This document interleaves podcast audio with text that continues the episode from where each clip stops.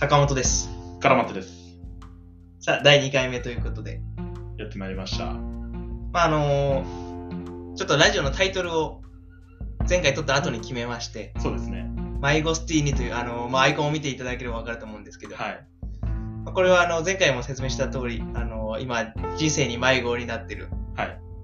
2人が撮ってる迷子と、あと、ちょっと某雑誌の出版社から取りまして、名前をガッチャンコしてマイマイゴスティーニということで。やっちゃってますね、これは。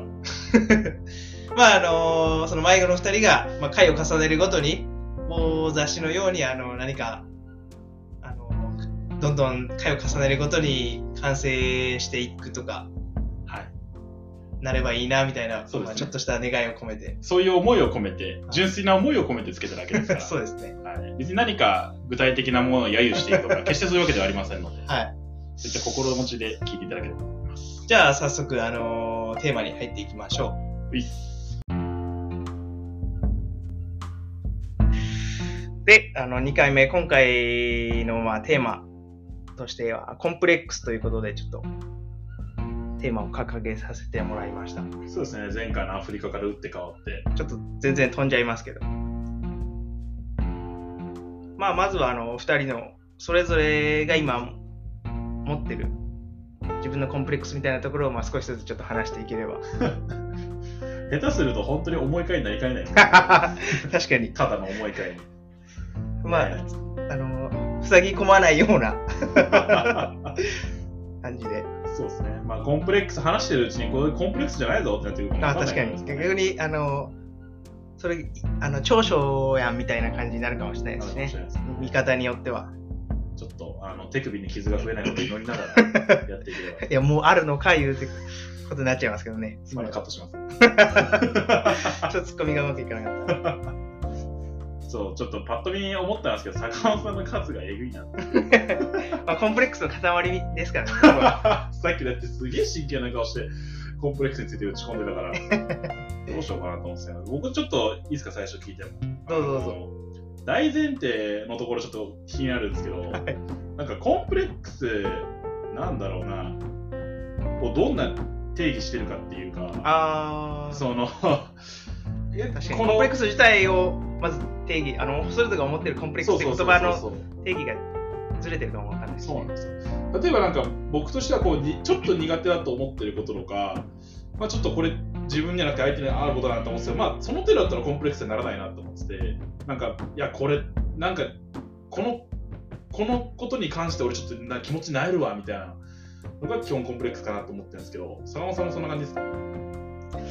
僕はどちらかというと、今現状、自分に対する自分の嫌なこととか嫌いなことは割ともうそれがほぼほぼイコールで、もうコンプレックスって僕の中ではなっちゃってるか感じですかね。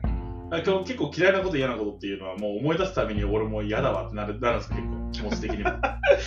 まあ、ただもう、そのコンプレックスともう20年、30年近く付き合ってはきてるんで、ね。まあもう今更それでそんな別にへこんだりっていうか、なんかテンション下がることは特にないですけど、まあでも、自分の奥底にはやっぱ、ああ、ここがやっって、はい、まあ、もっと、もちろん、あの、体のこととかだと、どうしようもできないこともある。そうですよねはい努力で改善できないようなこともありますけど、まあ、漠然とした憧れみたいなのはもちろん。憧れか。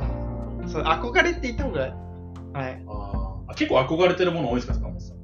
うん、多いですね。コンプレックスがだから多い分、憧れ憧れも多いんかな。えー、もう夢に向かって努力する伸びしろがめちゃくちゃあるってことじゃないですか。よく言えばですかね。だって、坂本さんのリスト見てたら、もう鏡見るだけで毎日憂鬱になるようなリストになってますよ。大丈夫ですか？まあまあまあ、でも、そそんな感じですよ、本当に。え、まあ、受け入れつつも、まあ、やっぱこうなれたらいいな、みたいな。本当に例えば、じゃあ、この身長伸びるとしたら伸ばしたいですか？え、うん、それは、それはそうですね。あ それは、その、なんか手術的な、科学的な力でってことですか？ーそうです、そうです、そうです。もう、なんかもう坂本さん、あれです手術的とか科学的っていうとみんな身長伸びちゃってこう身長に対する価値が薄まっちゃうんで今ちょっとあの世界中の誰もが、誰もがこう坂本さんが背が高かったことにするみたいな。あ 明日目が覚めたらいつの間にか180センチだってみんなしたいです。なりてえ。それなりてあ、え。結構ガチなんですよ。え、割と全部そんな感じですか？ここに書いてるやああ、まあ、あーどうかな。まあ、多少ネタ的な部分も、まあ、あるっちゃあるけど、つ。なるほど。って感じですかね。はこの中でなんか、うわ、ガチでこれ嫌だなみたいなのあります？それ言うとでも難しいな。意外とそうですね。意外と。でもはい。あーまあ正直、どうしようもないところがまあ大きい。そうですよね。はい。まあ今ちょっと肌荒れ、進行中ですか？マスク、いや、まあ、最近ちょっとまだマシにはなあのコロナ禍でマスクを始めてからあニキビができるようになって、それがなかなかもともとの、今、今現在はその、いわゆるニキビみたいなのはまあ方法ないじゃないですけど、はいはいはい。まあの赤みっていうんですかね、とかニキビの跡みたいなのがなんか、綺麗にだから、100%だから元の肌に再生しない感じでずっと残っちゃってるんで、それ嫌っすね。そっかそっか。あ、なんか昔こうだったのになっていうのがあるとや結構そうそうです嫌っすね。それわかります。それこそ、今現状で言うとこのは自分のニキビ、はいはい、肌、まあ肌荒れぐらいかな。毎日手がかかるのは確かに面倒ですね。だってそれ毎日意識しちゃいますもんね。そうなんですよね。なんか、ああ、塗らなきゃみたいな。しかも、その、そそれこそまあコロナ、コロナのせいですよ。ほんまに何してくれとんねんって。そうですよ。だってもう完全にこう、ね、関係ないとこからいきなり風吹いてきて、ね、マスクせたら偉くてっていう話本当に。それまでマスクなんて僕、ほぼほぼしいや、しないですよね。せあのー冬とかでも、風邪とかも、そんなしなかったの、気にしなかったの。うん花粉症とかも、別に花粉症でマスクとかもしなかったんで、もう腹立ちますわ、コロナ。逆に、金松君は、そういう、外見のコンプレックスとかはあんまり、外見のコンプレックスは、なんか元々で言うと多分ちょっとずつあって、例えば小学生の時はまあ運動ができなくてぽっちゃりしてたとか、あで中学生の時は筋肉がないとか、高校生の時はあったかな。でも大体でも、なんかそんな感じちょっとずつやあるんですけど、でもなんかあんまりめちゃくちゃあるわけじゃなくて、でもなんか最、まあでも続いてるのはやっぱ笑顔がブスってことですから。全力で笑った顔が、僕表情筋豊かだから、笑うと歯茎が全部ニッて出てくるんですよ。え、でもそれ僕も言われあ、そうですよ、同じですよね。だから同じぐらいブスやなと思って 顔見てましたけれども。まあ、ブスいじりは確かにされてたけど、僕も、いや、笑顔笑顔ブスだなって言われると孫になりません、ね、あまあ、まあ、僕、まあ、あんまでも人には言われたことないから、なかんだ自分で思ってるだけなんですけど、ーいじりではまあ言われてたけどな、高校時代とか。なんだかんだ最近気にしなくなりましたね。写真写りはでも相変わらずわかんないです。どういう顔したらいいかわかんない。あ、写真写りは僕も苦手です。わかります。なんか、全部微妙な顔。いや、本当に。写った後が。なんか、なんか、違和感がある。違和感。ありますよね。なんか、これ、いや、俺、いつもの俺もうちょっとかっこいい。鏡の前だとあんまりか。自撮りとか全然だから、あータイミングとか。か難しい。なんか、あれすごい思うのが、人から見た自分の顔と、写真で見た自分の顔って、なんかどっちの方がイケメン、あるいはこうた正しいというか、そのひ例えば鏡で見てる自分って基本イケメンじゃないですか。で人から人からこう見られてる自分が鏡の自分とイケメンあのイコールだったらいいんですけど、はい人から見られてる自分がもしもあの写真写りがブスな自分だったらどうしようかなって思うんですよ。そういう感じじゃないですか？あのー、なんやろな。この、マイクを通して、スピーカーから、を通して聞こえる声と同じで、やっぱり自分が、あのー鏡で見見てる自分の顔と、他人が第三者から見た顔は、見えてるものは同じなんですけど、多分やっぱ、た多少と捉え方っていうか、違うと思いますけどね。あ認知の問題なんですかね。なんか、はい。そう、自分のだからどこに目が行くとか、はいはいはい。あ結構だから違うと思う。あ。それこそだから、自分はその顔のちょっとなんやろな。ちょっとだけ例えば目の左右の大きさが違うとか、鼻が若干歪んでるとかをはい。はい。自分は自分で気づいてるんでそれをだからすごく自分で鏡見てもそれをが目に入っちゃうしうんそこを起点に見ちゃうけどああ。例えば別にあ第三者は全然あまあ、それ逆にいい方向ってことですか？第三者からするとイケメンに見えてるってことです 結構朗報ですね。てかまああのそこまでだから、まあ、気にされてないというか気にしてないまあそれはありますよね。気にしてないってのはあるんだろうな。僕もこの髪のセットのここがまだ全然決まんねえんだよなとか 思うけど、多分絶対気にされたいんいだよなって。かりま。す髪の毛のセットもそれこそはいでも最近進歩したことがあって、あの、大体そういうの気にしすぎて、例えば、なんか電車の中で鏡を見ることだとか、はいはい電車に映ってる自分でちょっとこう整えることすごい恥ずかしくてできなかったんですけど、はい。なんか最近振り切ってできるようになった。わすごい。僕はそれはあの今でもできないあれですですか？僕は人前とかじゃもう絶対できないです。よ あのトイレの鏡とかちょいちょいやる。あとトイレの鏡とかでやるあーよだから、はい。そうなんかもう電車の時は今日ちょっと電車の中でやってきてあなんか全然大丈夫だなって思って もうそのキャラを演じてるというか。もうななりきるっていうか。そうですそうですそうです。なんか全然話飛ぶんですけどこの間あの Google の 広告の資格取った話したじゃないですか、まあ、あれだから、えー、と動画で勉強するんですよ。あ教教材の動画があって。でその教材でなんかその Google の広告のその資格の教材を作ってる、まあ、人たちが要は出て喋るわけですよ。この要は会話形式なんですよね。そのいこう一方的なこうこういう音声だけじゃなくて会話形式でこう講義が進んでいくんですけどでその会話してる人たちのこう身振り手振りがすごいんですよ外国人の わかります？このジェスチャーそうえこれはこれで、これはこれでみたいな。めっちゃジェスチャーするし、ポケットの手の突っ込み方もあの親指だけ出して、あの4本で指突っ込むみたいなでで。しかも片方が喋ってるとき、顔片方の顔顔こうやってガン見してるんですよ。こんなんだって日本は絶対ないじゃないですか。なもうなりきってんだろうなと思ったんですよ。まあえある意味でも演じあのそのキャラに入り込んで入り込んでるみたいな。で、それは恥ずかしがってる感じも全然なくって、めちゃくちゃ話飛んだんですけど、でも、なんかその辺ってやっぱ演じきるとやっぱ違うんだろうなっていう感じしますよね。なんか。そうですねだから僕はまあ人目を気にしちゃう自分がまあ人のことを気にするでしちゃうからこそ他人も自分のことを気にしてんねやろなみたいな思想が割と強めななのかなあ、自分が人のことを気にしてるから。はいあ、そうっすもんね。坂本さんめちゃくちゃ観察しますもんね。そうっすよね。観察して、悪口耳打ちしてきますよね。それは言わない約束でしょう さすがにそんなことはなかったんで、あの皆さん勘違いしないでほしいんですけど。そうですね。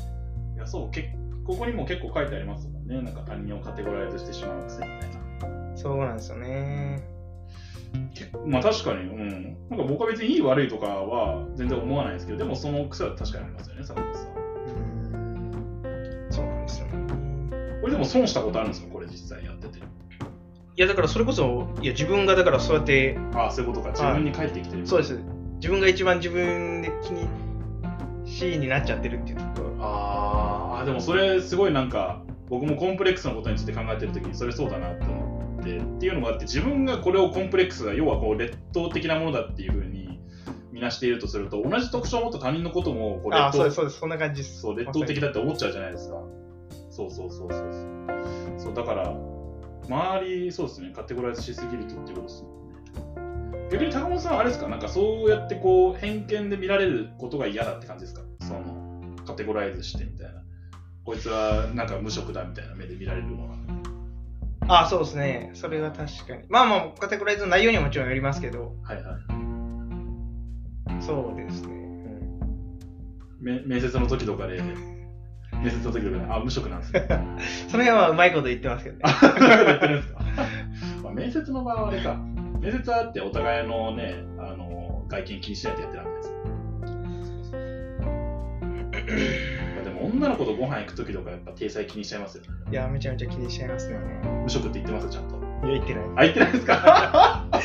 そんなん言うわけないですもんそうなんですよねまあまあ、それはそうですよ。うん。まあでも、僕も結局社会でって思いますもんね。なんか。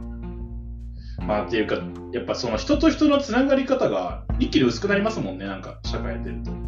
まあ、学生時代とかよりは。そうそうそうそう。学生時代とかそいつのそのキャラクターとか文文脈も含めてなんかこうお互い把握してる感じありますけど、結局、社会での接点って一つ一つが薄いから、そのカテゴライズされた属性をもとにな判断そうせせざるを得ない。そうそう。ではい。社会人としてなんか出会った女の子と話す時もあってで相手がどんなにいい人だって無職ってなったらやっぱ相手もこっち偏見持っちゃいますから、ね、いい悪い別としてそうなんですよね。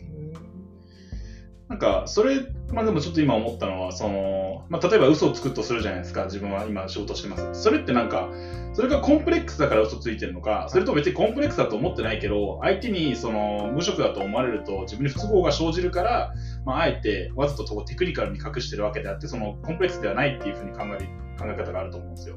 あそれで言うとどっちなんですかね。で別にそれ嘘ついて自分の気持ち泣いてなかったら別にいいじゃないですか割り切って嘘ついてやってるしみたいな。あ、そうですね。それはどちらかというと後者かもしれないですね。ああいだから自分のコンプレックスというよりも、だから相それこそ相手にどう思わああ相手にはい。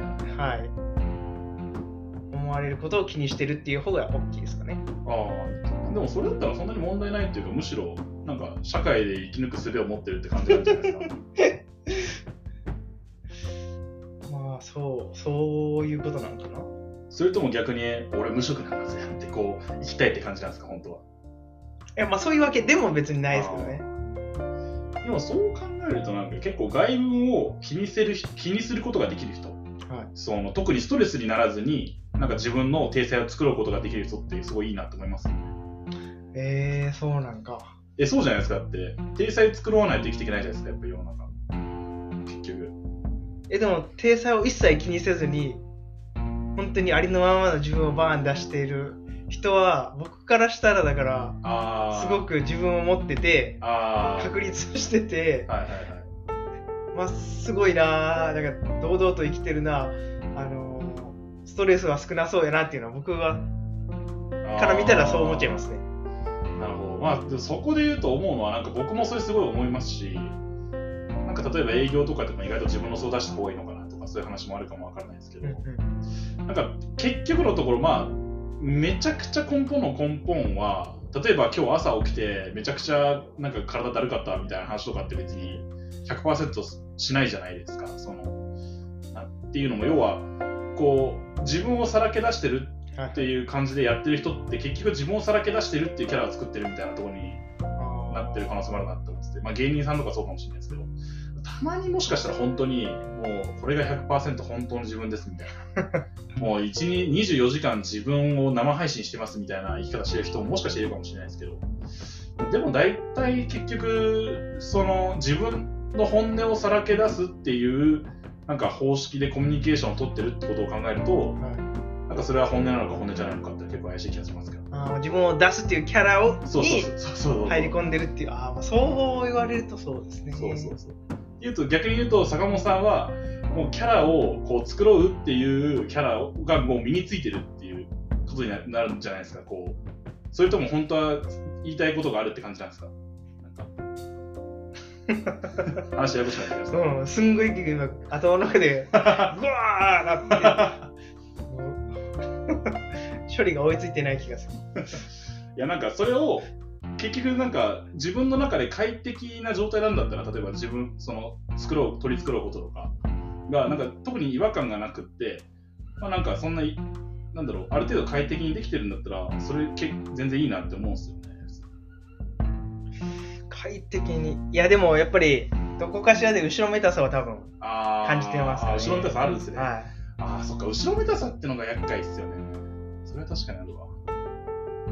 そうだまあ正直に慣れてないみたいなところうんと自分の弱みを結局隠しちゃっているとこああそれがやっぱちょっとなんとなく後ろめたさがあるんですかね。ろそうですね後ろめたさうんなるほど、なるほど。まあ、でもそれはでも確かにまあ、あるっちゃあるのかな。それもちょっとあれですよね、き気になるというか、なんで後ろめたさを感じるのかっていう。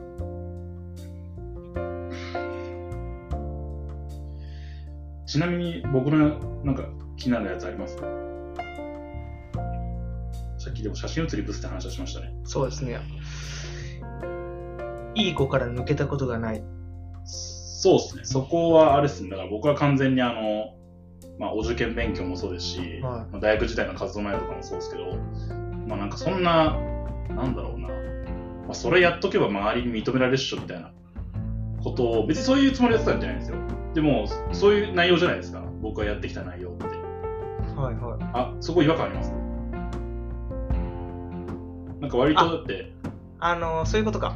結果的に、そうです、結果的に。結果的にいい子から抜けたことがないっていう自分の人生に対して、あ、そうです。もう少しなんか、道を 踏み合わせばよかったかなじゃないですけど、もうちょい豊富な経験してればなみたいなところを今あ思ってるって感じですかね。そうですね、そうですね。あのーその通りで、なんかまあ、正直、こういう人生になってしまったのは、もうまあ、致し方ないとこかなってのは思うんですけど、ただ、まあ、事実、社会に出て、まあ、やっぱ社会ってすげえ幅広いなって思うんで、そう考えると、なんか道を踏み外してまた戻ってきたみたいな人間の方がすげえ強いなっていう気がしてきて そうじゃないですか？まあ確かに経験そうですねそう。そうそう。で意外とこう自分のやってきたことの幅の狭さで、まあ、苦しむ。まあでも、この自分でやってきたことの幅の狭さで苦しむっていうのも、まあなんかその過去に取られてる証拠だから、まあ、良くないと思うんですけど、まあ、あまあでもそんな気がしてるんで、まあまあ、もし可能であればというか、まあそういう経験があってもよかったんじゃないかなっていう。逆に言うと、これからはまあそういったことを意識して、まあ生きていくといいんじゃないかなっていうふうに思ってるって感じです。ーそうですね。面白いな、でもその視点っていうか。あ、そうですか。これ結構、まあ、確かに、高校、大学、社会人とストレートで行ったから、それこそ僕と割と対象な、そうですよね、本当に。だって、年齢の差の半分ぐらいですもん、社会人経験の差が。本当はあるべき差が半分ぐらい縮まってますもん。あともうちょっととどまってくれたら追いつけたいや、やっぱ追いつかれるそうだったんで、ちょっと、あとあのはい後ろ振り向いたらちょっと見えてきたんで、これあかんな思って、ちょっと、ちょっとダッシュしてます。あダッシュしてますだって小、最初は小1と小6ぐらいだったわけでしょ。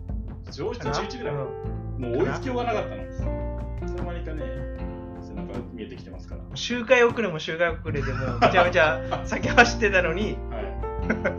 本当ですよ。当時の時に坂本さんって言ったらって、ね怖怖いとかお兄ちゃんみたいな多分イメージついちゃいますよ。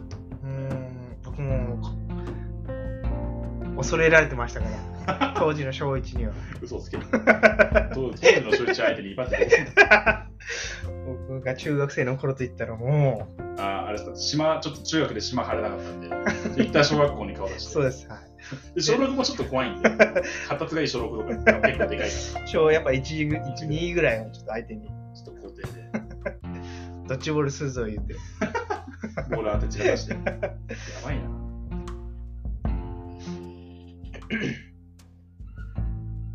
だからまあ、うーん、倉松君はだから、その、コミュニティ、だからこん社会人になって初めて割とその、自分がしら、なんていうかな、他人が多いコミュニティっていうかな、なんていうかな。あー、他人が多いか。なだからなんなんなんて表現したらいいんやろ、まあ、だからバイトも経験したことなくて。そうなんですよ。だからまあ小あ中学受験か、うん。まあ中学受験ももちろん最初はもちろん他人同士知らない人同士ですけど、はいはいはい。ある程度選抜された人たち。あー。性格とかは別にそれはもちろんあのそれぞれバラバラですけど。あのそれで言うと別に会社だって選抜はされてるからまあまあまあ、そうですね。まあ、とはいえでも、まあ、会社も僕のところはまあ1000人以上ありますから。なんで、そうですね。だから、要はあれですよ。まあ、多様性というか、本当にいろんな、いろんな意思を持った、いろんな背景を持った人と関わるのがっていう話ですかね。がだからこれまでちょっと少なかっうん、もうそれはまさにおっしゃる通りですってことにそうだし、なんか多分自分の生きてる世界のその周りに興味があんまり湧かなかったんですよね。それまでだから。要は、自分が。それは、はうんななぜ分かんなかったんですかね。それはあれです。多分それ坂本さんとの多分結構違うとこかな。はいですよね坂本さんは本当にいろんなことに興味があるタイプじゃないですか。です。僕は最近になってやっとちょっとずつ興味出てきたんですけど、はいはいそれまでは、なんだろう、本当に、まあ、いい子だったって話と、まあ、つながるかなと思ってるんですけど、例えば受験っていう、こう、まあ、ゴールが、学生生活のゴールみたいなのが用意されてたり、あるいはなんかスポーツだったらこう4年間で強くなるみたいなゴールが用意されたりするじゃないですか。僕はもうそれに対してもう120%こうやるのが当たり前だと思ってたから、ほなんか全然違和感なかったんですよ。そこでもうやりきるべきだみたいなこう脅迫観念みたいなものが自分の中にあって、でそうなるとそれ以外のことって全部無駄になるんですよ。まあ、効率っていうところで、だから僕移動も全部自転車だし、あのなんだろう、ほとんど隙間時間なく勉強するしみたいな。で休憩は別に勉強のための休憩であって、休憩自体が目的じゃない。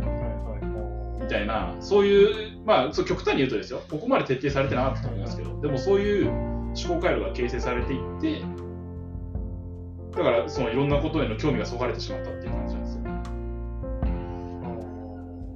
まあ、効率を追求すれば確かに、あのーなんやろな、む無駄なことは削られていくんで、はい確かに、あのーあちこちに気が散るようなことはない方がもちろんいいですもんね。はいうん、でそれでなんか、それなりにうまくいったから、あ、これでええやんみたいな。ああ、確かにあそうそういうことか。そうなん確かにそれでうまくいってれば確かにそのを変える必要ない。そうなんですよ。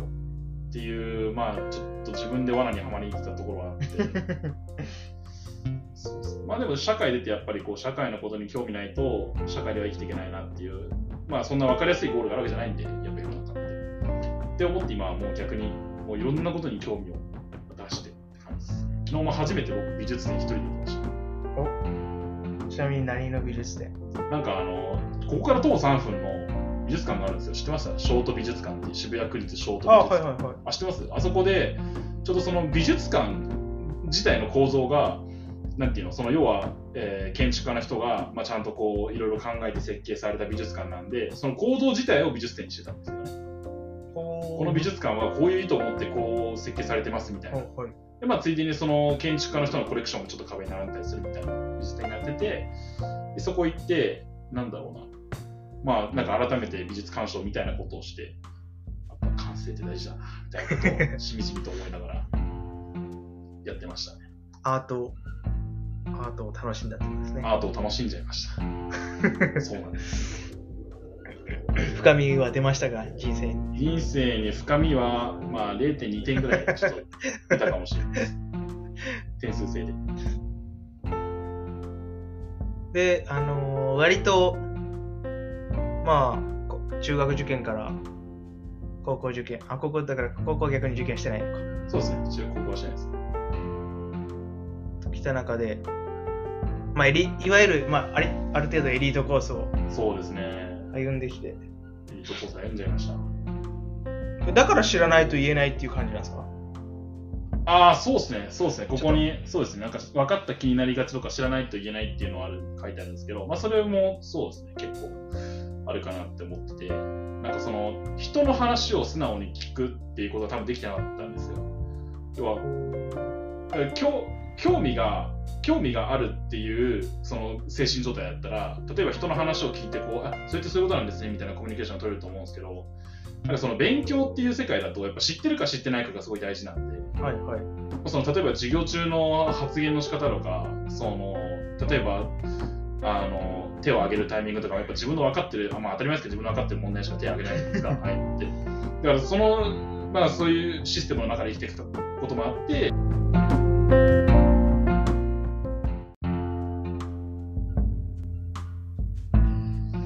はい、ちょっと録音が切れてしまったので、途中から会話を続けたいと思います。で、坂本さんが、なんか、あの、僕の話を深掘ってきてくれているところあたりからですかね。ですねなん。かその知らないって言えないみたいな話で。まあでもちょっと今話してましたけど、まあこれ割と高学歴あるあるかなって感じですよね。逆にでも社会に出ると、そそれこそ、あの、要なんだよな。あの、まあ、ビジネス書とかだったりとか、あとは、まあ、ツイッターのその。経営者のなんかいろんな、社会人のなんか基本みたいなのとかでも、うん。よく言われてるのはやっぱり素直さみたいなところ伸びる、例えば社会人みたいなうんうん文脈で語られると、もう何でも、特にまあ新人の頃なんていうのは、うん。うん。何でもいい、あの、聞けみたいな。絶対にだから逆に、その分かったふりはするなみたいな。そうですね。反省します。いや、僕がなんか説教したみたいになっちゃってますけど。いやいや、でいや違うんです。だからそれが本当にその通りだなと思って、1年目とそうですね。あの、いや、僕も、分かったふりすると、後からめんどくさいことになるんですよね。間違いないですね。わかんないことの方が多いですもんね、世の中やっぱ。本当に。うん。穴埋め問題じゃないですもんね。本当に。穴埋めて、で、回答は導けるって、これまで習ってきてたのに、ちゃうやんって。穴埋めたら給料もらえると思ってたんですけどね。イエスかノーっていうか、正解、正解を出せば、そもそも正解がないという。実はね。そんな感じで、まあ、ちょっとコンプレックスについて話してきたわけですけれども、まあ、最後の方コンプレックスについて話したらよくわかんないですけど、そうっすね。ちなみになんかコンプレックスってそもそも、え、コンプレックスって言葉って何なんだっけってちょっと気になって調べたんですけど、なんかそのコンプレックスイコール劣等感っていうのは、あの、なんか全く同義ではないらしくて、というか語源的には、そのコンプレックスっていうも文字の通り、要はその複雑な絡み合った感情って意味らしくって、ほうほうほう。なんかし心理学的にはそういう意味で使われ始めたんだけど、まあ、アドラー心理学の中で、なんかその劣等コンプレックスっていうそのなんか概念があるらしくて、で、それの劣等コンプレックスがこう、なんだろう、日本では結構広まっちゃって、日本ではコンプレックスイコール劣等感ってなってるらしいんで、おー、なるほど。だからなんかこれモヤモヤするなみたいな思ってた時点で多分コンプレックスイコールコンプレックスで、まあ、コンプレックスだからなんか克服しなきゃいけないとか、はいはなんかこれは絶対にどうこうしなきゃいけないっていうものでもなさそうですね。なんかその語源とか聞いてると。い。そんな気がし感情がだから、揺さぶられてるっていうか、そうですね。はっきりしたかうんうん答えが出ない状態で、うん。うん、もやもやしてる。まあそうですね。すごいモヤモヤした定義ですけど、まあ、そういう意味らしいです。まあ、ちょっとこの解釈が正しいかどうかはわからないですけど。うんだし、なんか、まあそれは確かにでも聞いて納得しますね。なんかめちゃくちゃ、これは、これめちゃくちゃめ明確にネガティブだわっていうものって逆に多分ネガティブにならないなと思ってて、なんか本当に自分が落ち込むものって多分モヤモヤしてるもの。モヤモヤしててなんとなく気持ちが引っあ、張られ答えが出ないから。そうですね、そうですね。っていうもの、だって逆にこれがめちゃくちゃ俺苦手だわって思ってたら多分克服するの簡単なんじゃないかなって思ってて、なんか複雑な確かに心理的要因が絡み合ってると、なんかそれにつられてモヤモヤしていろんなことが分からなくなって、自分の中で表現方法が分からなくなって、なんかみんな悩むからそういう言葉があるのかなっていう感じがしますけど、ね、分かんないですけどね。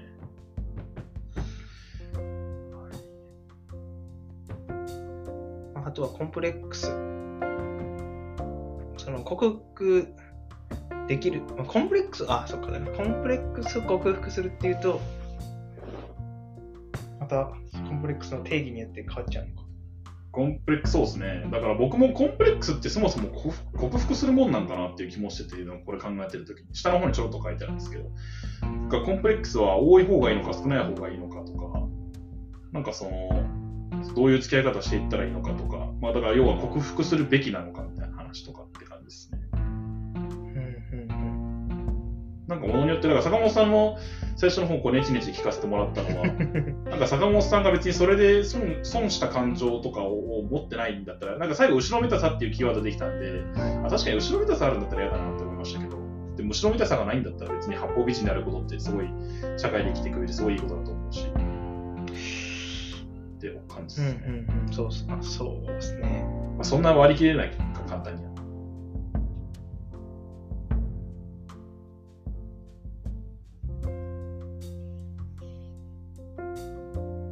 考え込んじゃうな。まあまあまあ、それは簡単には答え出ないです。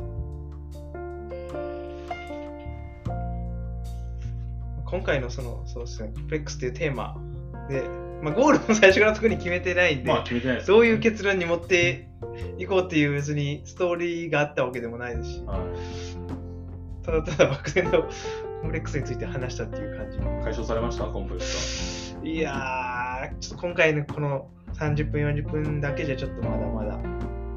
でちょっと最後に一つだけ聞いていいですか？どうぞ。あの顎がないってなんですか？だからあの、ひ人の顔を真横から見たときに、はい。あのー真横から見たときに、鼻が出て、あの唇が出て、最後顎がクイって多分出てると思うんですけど、そうなんですか？あの、お多くの人。それ多分、アポでしたら、今度、しゃくれっていじられますよ。いや、でそれがでも、あれなんですよ。世の中のイケメンとか美女っていうのは、はい。必ず顎がシャープなんですよ。真横から見た場合は。これはもう、全員です。えチェックしてみてください。え シャープっていうのは、はい顎があるってことなんですそうです。あ、あ、ここの、そうです。こクイって戻ってるあそうです、そうです。あそういうことか。あ、それは確かに僕もちょっと思うな。ここ、あの、ちょっと、でもラグビーの画面やってる人って多分そうならないと思うんですけど、関係ないか。関係ないです。その、関係ないここです。ここが一番、ももうちょい下、なんていうか、骨の位置の問題なんですかね、骨の長さ。そう、骨格なのかなああ、確かに僕も横からこう、なんだろう。うん。確かに。だから僕は、あの、大学時代に親指って言われてました。僕は新幹線って言われてあで鼻が一番出てて、そのままこうなってるんで、ちょっと横向いてください。おおめっちゃ早く東北まで突き通す。誰が児玉やねん。え東北新幹線って何でしたっけ？わかんないです。まあまあまあ、じゃあ、そんな感じで、はい、やっていければ、まあ皆さん、あのコンプレックスいろいろあると思うんですけど、まあ、コンプレックスについて話してみるっていうのも一つ面白いかもしれないですね。それは解決につながるかどうかですとして、ははい、そんな感じで今回締められればと思います。はい、また、じゃあ次回、ちょっとテーマ決めてないですけど、はい。はい。また聞いていただけると。はいちょっとリスナー多分今のところ0人ぐらいですけど。そうですね。これ聞いて何を得られるかって聞いたら何も多分得られないでしまあょう。ね、マネになるだけだから、それはまあ全話聞かないと分かんないです。あ、そうか。迷子スティーナー。ですね。はい。というわけでよろしくお願いいたします。はい、ありがとうございましたあ。りがとうございました。